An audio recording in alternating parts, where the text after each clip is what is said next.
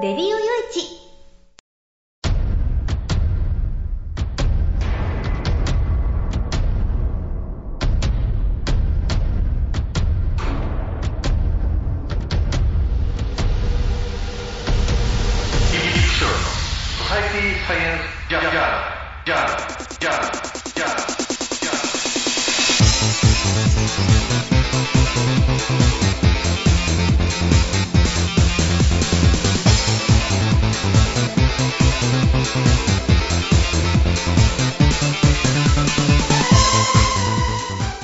さんハローじゃご機嫌いかがですか？ソサエティサイエンスジャーナル第400 435、回ぐらいじゃないかと、えー、またちょっと確認せずに始めてしまいましたけれども、えー、前回ね、2月の最後になるんじゃないかと、今回お休みするんじゃないかっていう話をしてたんですけれども、あのー、実は、もうやっちゃおうということで、え、ちょっとバタバタしながらちょっとおしゃべりをしようかなという感じなわけなんですけども、あさってからね、ちょっと僕東京の方へ出張すると。で、あちこちとね、いろんな方にお会いして、いろんなお話を聞いてくるっていうね、えー、中にはそのね、あのー、結構その業界の中でトップクラスの方と、あのー、ね、え対談というかね、させていただくっていう、もう本当ね、名誉なことでね、うん、まあそれもね、先方の方からぜひちょっと吉岡さんあの来て、ちょっとね、え対談していってくださいよっていうことで、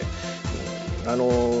本当ね、なんていうのかな、あのそこまでなんとかこうね、一歩一歩上がっていったかみたいな感じで、でもまあ、まだまだその、ね、上がっていくことによってやりやすくなる面もあるし、うん、上がっていくことによって、まあ、要は責任、ね、自分のやることとか行動とか書いた文章とか、ね、いろんなことに対しての責任みたいなものもね、え取らなきゃいけない部分なんかもあって、そうやすやすとできないっていう、あの、まあ、そこら辺のちょっと若干ね、矛盾した部分なんかもないわけじゃないんでしょうけど、だからそういったことも踏まえてね、えー、まあ、あの、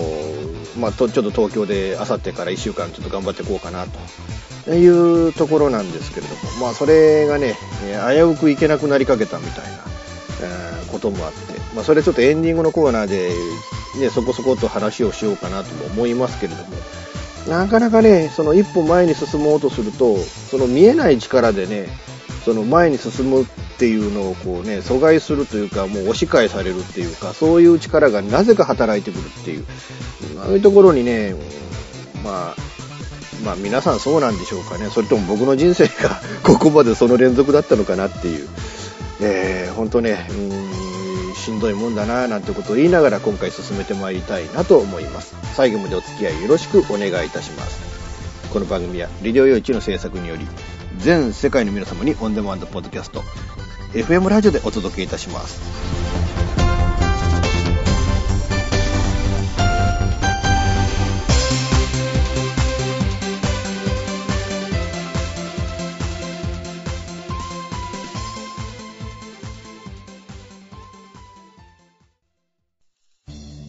FM 玉川をキーステーションに全国ネットでお送りする FM ミッドナイトハイウェイサタデースペシャルマイフレンド様のハイパーウィークエンドでは身の回りの出来事や1週間のニュースの中から話題を拾って毎週1時間お送りしております。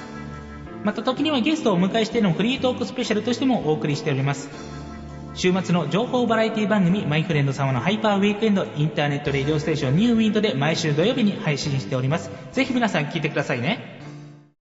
テレビビンゴネットアイランド会社で役立つ面白応援グッズの紹介をはじめためになる情報ミュージシャンの生出演など映像でお届けする30分の生放送。テレビビンゴネットアイランドは毎週水曜日19時30分から20時。テレビビンゴで放送中です。スタジオジュノンからのお知らせです。あ、あのや。あ、あのさ。チョイスラジオの説明するんだけども。チョイスラジオの説明をするんですけど。毎週月曜日の23時から。毎週月曜日の23時から。スタジオジュノンのサイトでや。スタジオジュノンのサイトでね。配信してからや、みんな聞いてけろな。配信をしてますから、ぜひ聞いてくださいね。詳しくは、チョイスラジオって検索サイトでググってけらい。詳しくは検索サイトでチョイスラジオで検索してね。で、待ってっからや来てきらい。じゃあ、待ってるからね。来てね。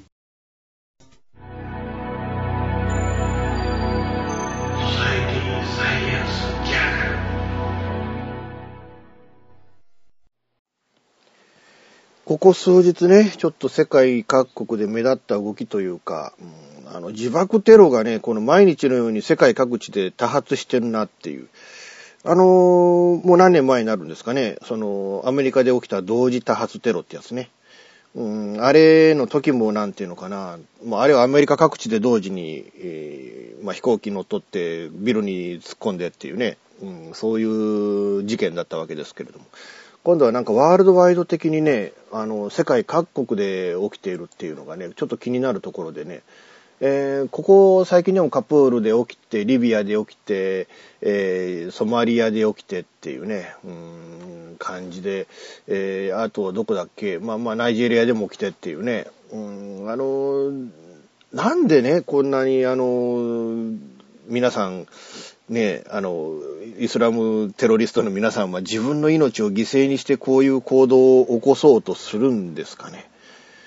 あの、理解、理解しようにもね、本当にね、理解できんのんですよ、僕は。あの、ね、あの、まあ、理想な的な社会を作る、イスラムのその教義に基づいた理想的な社会を作るっていうのは、まあ、わからんじゃないですよ。でもそれって自分が生きているその範疇の中でやってくれって話ですよね。あの、イスラムの理想っていうのは、当然のごとくキリスト教の理想ではないし、仏教徒の理想ではないし、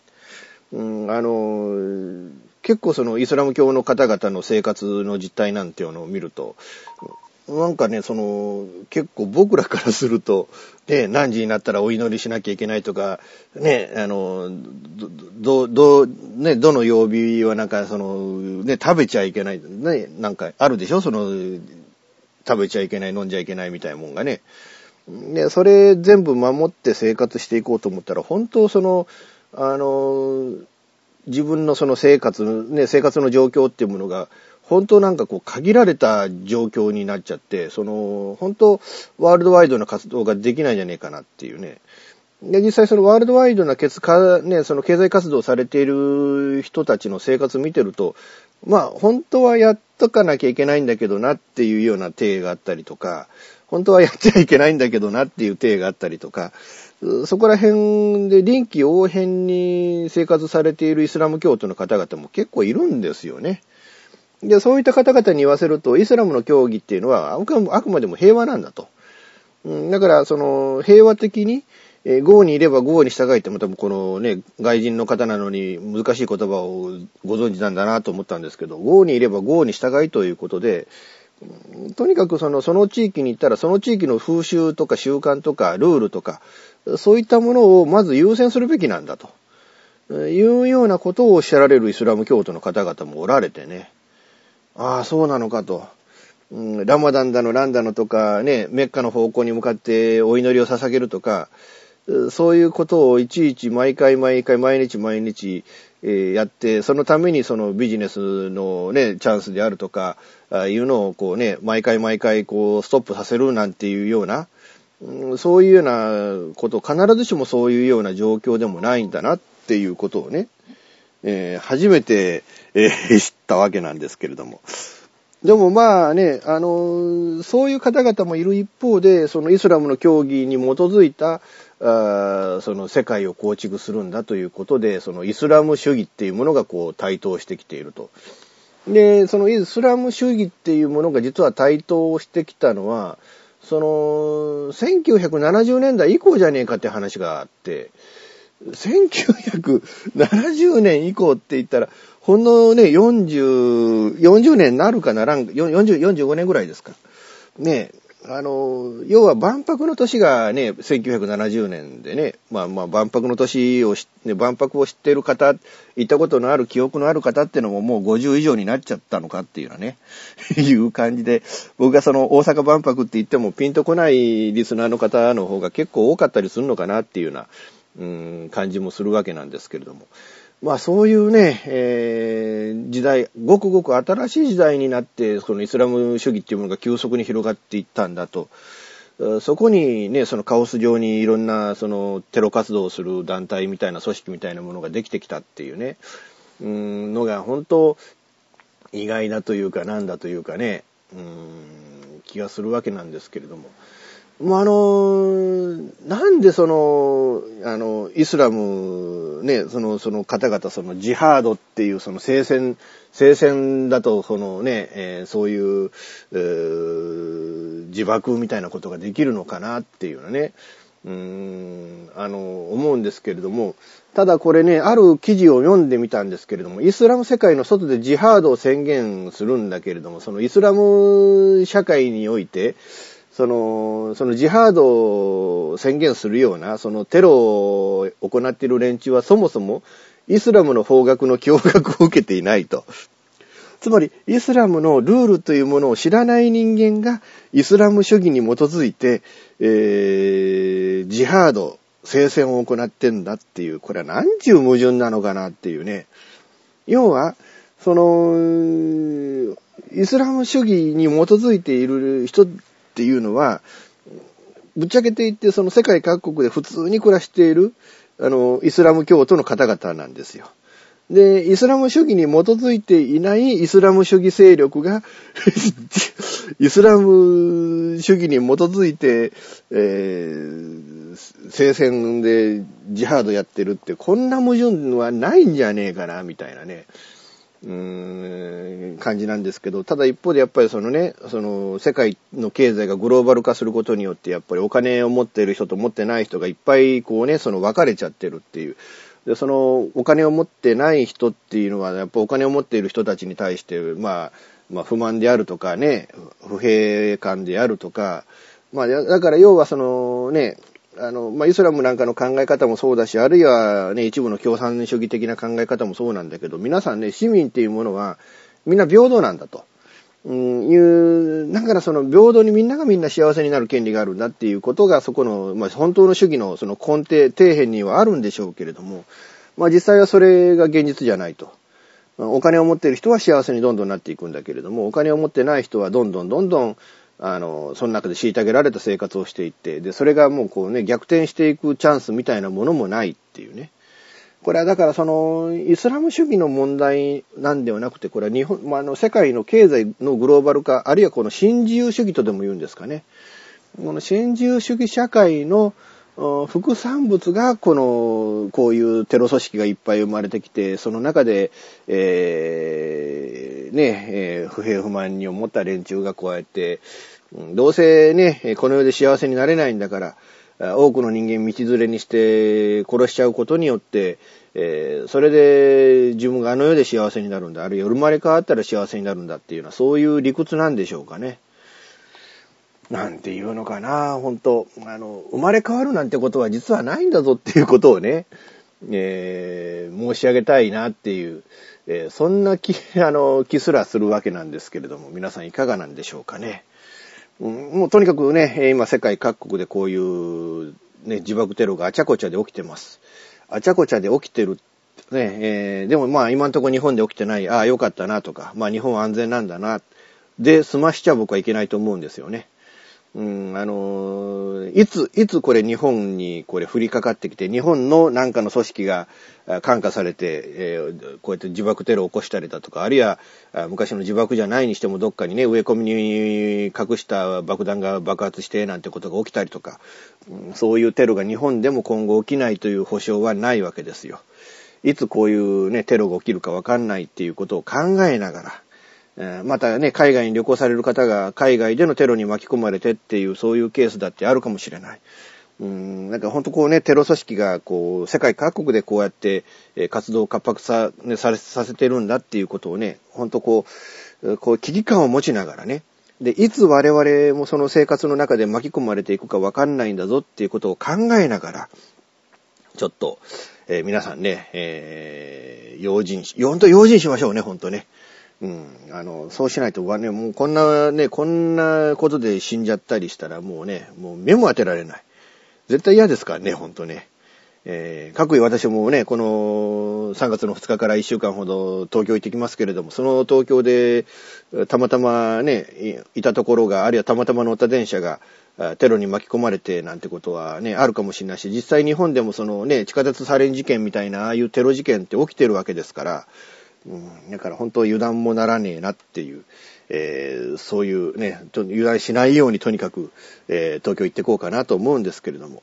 えーちょっとね、えー考えなきゃいけない。で、それと、今、このね、状況になって、さなそのね、女性なんかがその、えー IS、IS、愛するの、あね、連中の嫁はんになるために行ったりだとか、あるいはそこのね、傭兵になって働こうと思って渡航しようとする連中とか、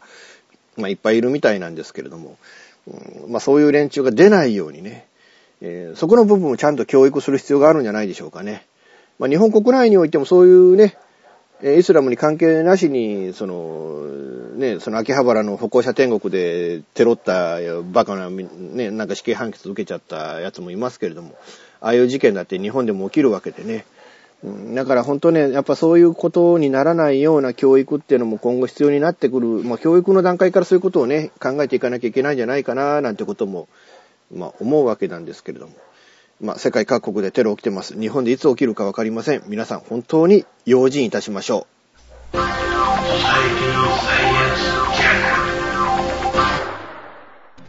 現金でマンションを買うのが夢なんですよ。あ、丸腰だったら一番いいなぁ。そう、まあ無理だと思うけど。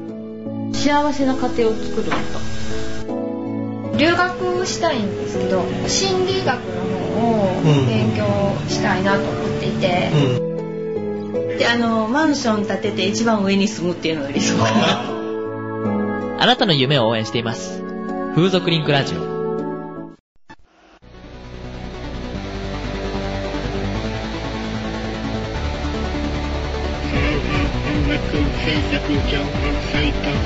シャンサンズは音楽をやりたい方を支援する音楽情報サイトです。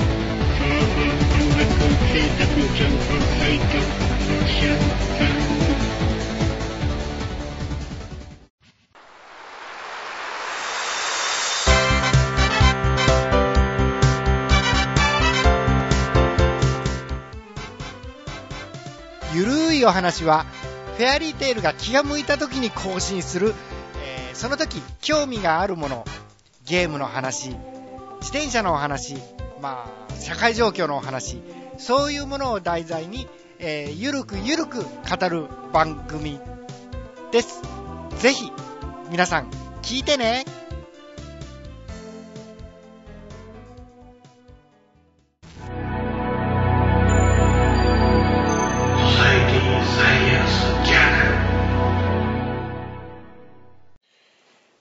神奈川県川崎市でね、本当に痛ましい事件が起きちゃって、まあほとんどね、毎日毎日、このテレビのニュースなんかではね、まあワイドショーなんかも含めて、もうこのニュースで持ちきりなんで、うんまあ皆さんね、うん、ご存知だと思うんですけれども、まあ中学1年生のね、うん、男の子が、あんな残忍な殺され方をして、なんかあのね、イスラム国ごっこじゃなかったのかみたいな指摘もあって、だとしたら、もっとなんかこうね、あの、立ち悪いですよね。うん、あの、なんていうの、やっていいことと悪いことの区別っていうものが、もうね、そのテロのやってる、起こしてるあの、アイシルの連中なんか、ね、わきまえてねえわけで、そのわ、ね、善悪をわきまえてねえやつの真似なんかしたら、もっと立ちが悪い話じゃねえかよってね、ことでね。うん、本当あの、なんていうのかな、こういう、特にね、こういう極悪非道な事件を起こす連中の、ね、なんかこう、その後の行動をとってみるとね、どうもなんかね、その3人逮捕されて、で、その中には、あね、徐々にその自供めいたことを、まあ自供と言えるレベルのことなのかどうかはちょっと疑問ですけれども、でもまあ自供めいた話をする連中も出てきてね、なんだけれども、あの、俺じゃないと。誰か、他の誰かがやったんだみたいな言い方とか。あとはね、その、まあ、えー言いたくないとか。今は言いたくないって、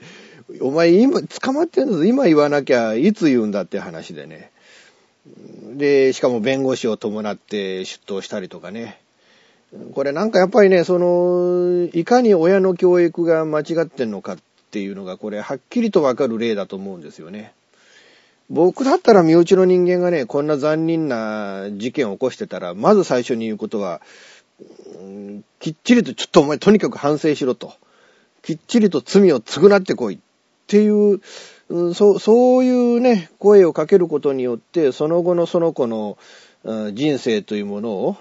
構成させるっていうね。それが僕は親がやるべき人の道じゃなんじゃねえかなっていう話なんですけれども、どうもこの子の親ってのは、その弁護士を伴って、とにかく罪にならないような、こと、に決着、落としどころをつけていこうっていうね。いかにその親、親の考え方からして間違っているかっていうのが、これで本当にはっきりとこうね、見て取れるんじゃねえかなっていう、そんな気がするわけなんですけれども。でもまあ早々とね、うん、あの、ネットじゃあこのね、犯人とされている、まあ、今回の逮捕者3名の方々、方々って言っちゃいけない、3名の連中ね、えー、このガキどもね、あの、実名やら何やらが、こうね、あの、もう、もう流れてるそうなんですよね。あの、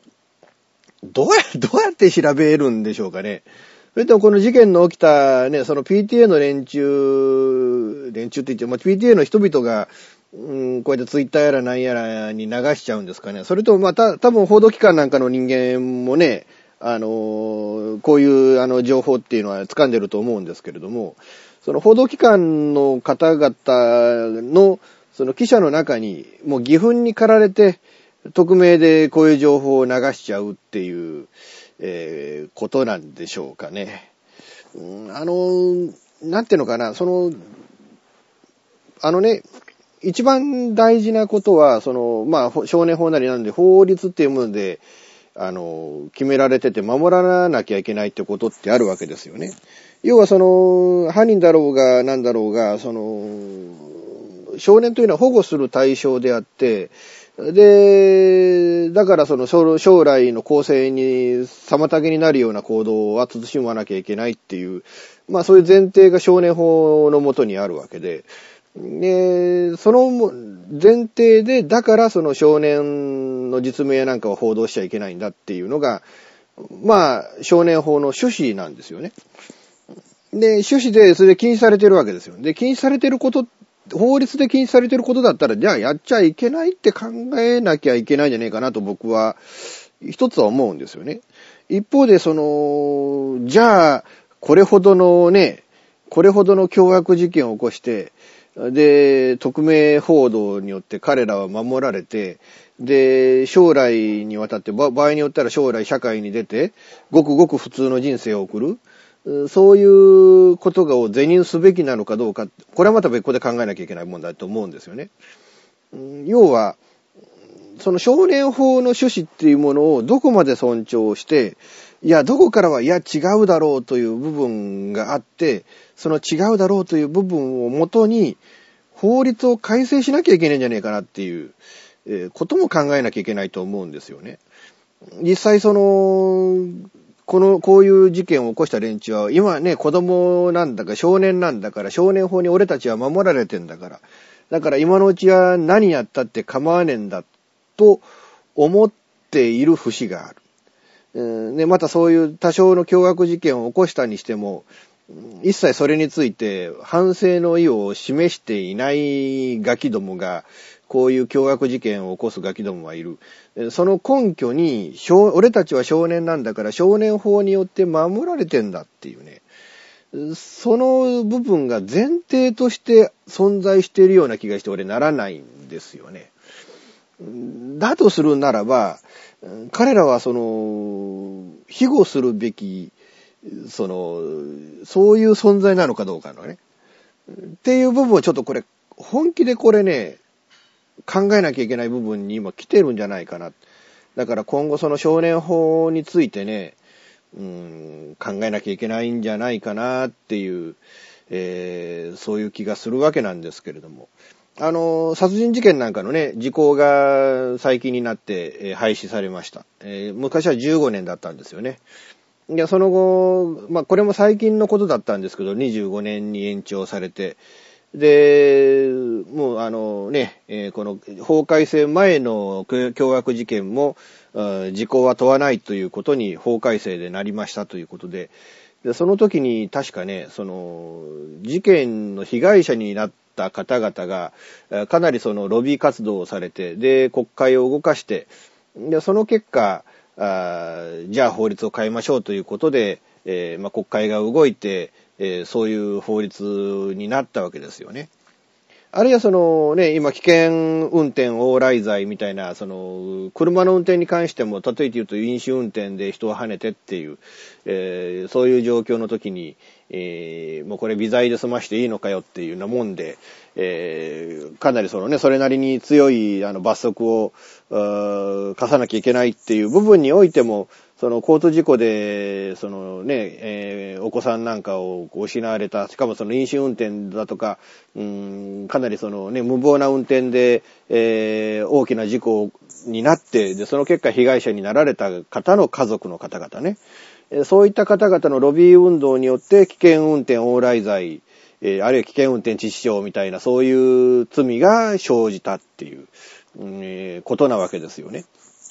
だからそういうふうな、ね、ことをまず前提として考えて、えー、いかなきゃいけないんじゃないかなっていう。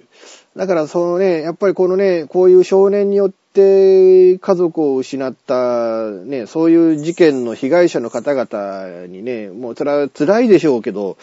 うん、今以降ちょっと奮起していただいてね、あるいはその、そ彼らに任せるんではなくて、やっぱ国会の方々であるとか、あるいは一般の市民の方々でそういうね、市民運動なりなんなりとこう、ロビー運動されている方々がね、やっぱ動いていただいて、うん、なんかこうね、その、とにかく、その少年犯罪であっても、うん、このこ、とにかく同行した教育犯罪の場合は、きっちりと、お気を据えて、そうやすやすとこう社会に出てくるっていうことがないようにしていただくっていうのがね、うん、重要なんじゃないかなと、まあ思うわけなんですけれども。あの、本当最近ね、だからその思うんですけれども、こういうね、その少年によるこの、大きな犯罪っていうのが次々と起こる中でね、うん、果たしてその、彼らは、あその子供だから、子供だから分別がつかないからこういうことをしでかしたんだという、その結果によってこういう事件を起こしてると僕思えない事象っていっぱい出てきてるんですよね。だからそれこそ少年法の年をだいぶこう下げてね、えー、もう小学生以下はもうあの、しょうがないから、あもうあの、多少のその罪はこう、減じましょうと。今の少年法を守に、にしましょうと。で、そっから上は、その少年法か刑事処罰法でしたっけ？刑事、ね、刑事事件の方とか、あの、それをこう、天秤にかけて、えー、どちらにすべきかっていうのをちょっと考えた上で、えー、きっちり処罰すんだ、あるいはこれやむを得ないから、これちょっと、えー、教育をするんだとか、そういうなんかね、いくつかの選択肢を持って事件を処理するっていうね、いうのがもうあってもいいと思うんですよね。で、も刑事事件として、あの、立件するんであれば、あ例えて言うと、じゃあ少年法の適用は今後事件に関してはしませんよというふうにするかとか、あるいはね、えー、これも刑事事件するけれども、その、刑罰の上限をこういうふうにしますとか、あいうことが、まあ、あってもいいんじゃないかなというふうに、えー、僕今回の事件、まあ、ここのところね、少年による大きな事件が相次いでるのを見て、本当、つくづくそういうふうな考えを持ったんですけれども、えー、皆さんいかがでしょうか？本当にちょっと、あの、亡くなられたね、被害者になったこのお子さんには本当に哀悼の意を表したいと思いますし、こういう事件本当ね、もう今後起きないように、えー、これもさっきね、さっきのそのテロに行かないような、テロ組織に加わらないような、あるいはテロをね、起こさないような、それについてはやっぱ教育が必要だっていうこともね、さっきのニュースでも言ったんですけれども、こういう凶悪事件に関してもやっぱ同じだと思うんですよね。えー、子供に対してどう正義感というものを芽生えさせるか。いわゆる善悪っていうものをどういうふうに教えていって、えー、こういう教育事件を起こさないような子供に育てていくか、えー、これはまあ親の問題でもあるし、えー、同時にやっぱり教育機関がね、やっぱり道徳の授業でそういうのもちょっと教えていくべきなんじゃないかなっていうふうに僕も思いますので、えー、今後ね、その先生方に、あるいはあのね、え、親御さんたちにも、えー、本当考えていただければなと思います。ソサエティサイエンスジャーナル毎週金曜日更新ミスター y のワイワイフライデー。久しぶりにネットラジオに帰ってきましたミスター y です。このミスター y のワイワイフライデーではいろんなコーナー満載で皆様からのお便りを募集しています。アドレスは www.yy-friday.com まで。ミスター y のワイワイフライデー毎週金曜日更新です。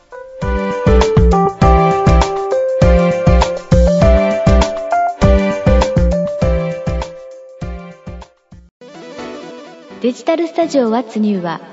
音、作り方、広め方のすべてが新しい次世代の音楽を作り出します。私たちは自分たちが聴きたいと思える音楽を作ります。私たちは既存の方法にとらわれない今そしてこれからの方法を追求します私たちは支持してくれる世界中の身近な人へ私たちの音楽を届けます。応援してください。デジタルスタジオ What's New デジタルスタジオ What's New ということでね、えー、今回ソサイティサイエンスジャーナルいかがだったでしょうかね。えー、昨日なんですけれども、うちのお袋が緊急入院しましてね、あの、ちょっと軽い心不全だっていうことで、まあ、心臓がちょっとね、えー、状態が良くなかったということなんですけれども、まあ、あの、言ってもちょっとね、足に水が溜まって腫れてみたいな感じで、心臓のポンプ機能が弱ってただけで、えー、利尿剤使ってね、おしっこしっかり出したら、あの、何のことはね、足はもう腫れは引いてきて、そんなに心臓君もなくなってきたっていうね。これならもうね、一週間10日早く病院に行って、利尿剤一つ余計に処方されりゃ、入院することもでもなかったじゃねえかよっていう。ましてやね、僕来週の月曜から、もうだからもうあさって、この収録が今土曜日に収録してますけれどね、もうあさっての午前6時前ぐらいからもう出かけていって、もういないわけですよ。で、親父一人にしちゃうっていう状況なわけですよね。で、その中で、じゃあ、どうすんのよって話でね。ほんと。うん、からもうね、そのケアマネさんであるとか、あるいはヘルパーさんにいろいろお願いをして、親父がその間一人でいても、あ十分に、えー、なんとか生活できるように、まあ、ご飯を届けていただくとかね、えー、もうお金を預けたりして、えー、本当それでちょっとくれぐれもよろしくお願いしますって言って、えー、まあ、お願いを今日してきたわけなんですけれども、もう本当ね、うーん、参りました。あの、お袋がね、分かってくれないんですよね。えー、いや、もう時が来たんだから、時が来たっていうのは私の寿命が来たんだから、だから別に病院に行かんでも、それで、あのー、もうここでこのね、命が切れりゃええわ、みたいなことでね。でもまあ、それは時が来たんなら、それは、それでね、やっぱお袋ももう91、もうすぐ92ですから、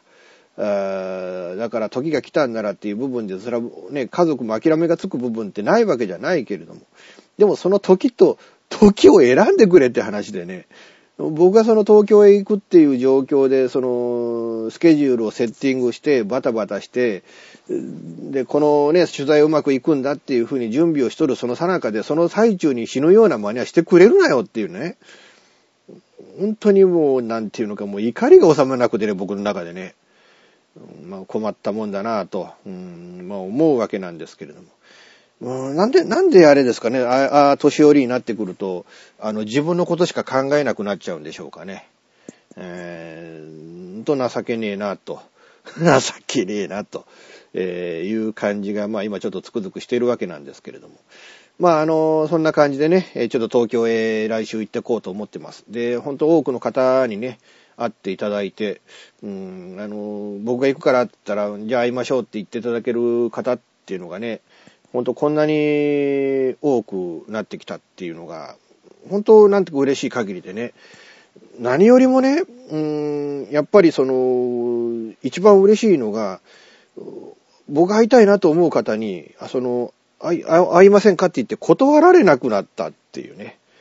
昔は何取材めんどくさいとか、何うざいんですけど、なんてこと言われたこともあったんですけどね、取材お願いしてね。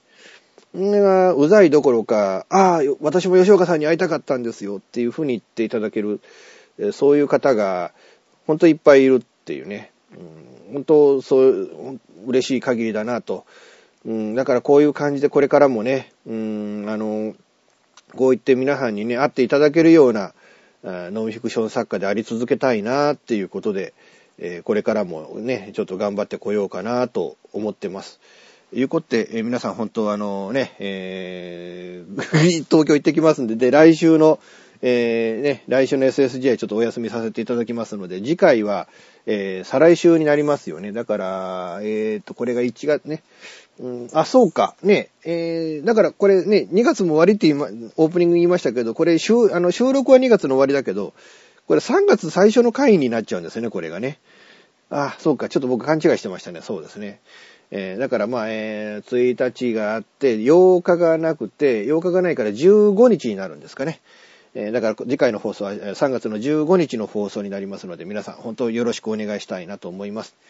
で、先週は先週でね、えー、ちょっとあの、おばさんの法要ということで、ちょっと大阪へ行ってきて、で、ついでにちょっと大阪の本屋さんも何軒か回ったんですけれども、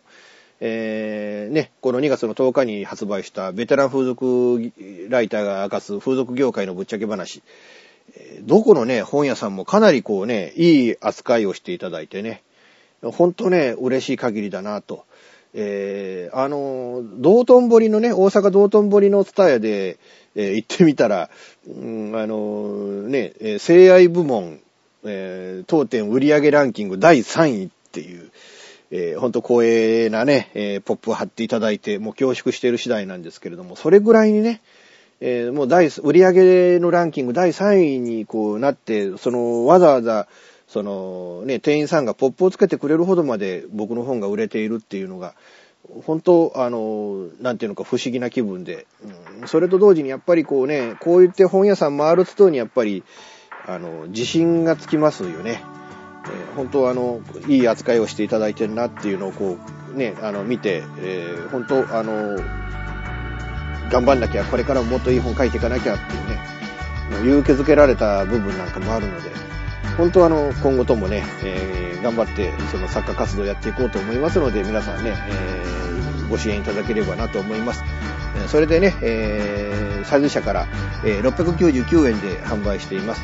えー、ベテラン風俗ライターが明かす風俗業界のぶっちゃけ話、吉岡雄一郎著、サイズ茶。えー、こちらの方ね、全国の書店、コンビニ、あと駅、キオスク、ね、あと空港の売店、えー、そしてまあ Amazon とか、ああいったのネット書店でも売っています。えー、皆さんぜひ、あのね、よかったらちょっとお手に取っていただければ幸いです。あと、この本ね、ちょっと Kindle ストアへはもう多分1年ぐらいちょっと、Kindle のラインアップにかかっちゃうんじゃないかなっていう気がするんですけれども、まあ、いずれはね、えー、僕の本、あの、Kindle にもなる予定になってますので、えー、まあ、あの、あとね、風俗嬢の本ね、もっと風俗嬢の本ね、この2冊は、すでに Kindle の方にね、えー、なってます。あの、ラインアップされてますんで、よろしければね、そちらの方で Kindle でこういう本読むんだとか、あるいはこういう本って Kindle じゃねえと読めねえよなとか、えそういう皆さんぜひ、あの、Kindle の方で、え、ちょっと買っていただければ、僕の本ね、買っていただければなと思います。えー、付属嬢の本ね、元付属嬢の本ね、今現在この放送日の段階では特価販売をしていますので、199円、え、お安く買えますので、ぜひ皆さん、あのね、え、そちらの方を探していただければなと思います。ということで今回も最後までお付き合いいただきまして本当にありがとうございました。えー、次回は15日になります。えー、いうことで頑張って東京の取材をね、えー、してこようかなと思いますので、皆さん、あのね、えー、そちらの方はほとんどが風俗リンクラジオの方で流しますので、えー、みだ、みだらなラジオ、インラジ、えー、こちらの方から皆さんお聞きいただければなと思います。ということでまた次回よろしくお願いいたします。この番組はえー、全国じゃない、この番組は、レディオ用地の制作により、全世界の皆様にオンデマンドポッドキャスト、FM ラジオでお届けいたしました。お相手は、イプシロンこと吉岡雄一郎でした。では、えー、皆さん、また次回よろしくお願いいたします。ごきげんよう。さようなら。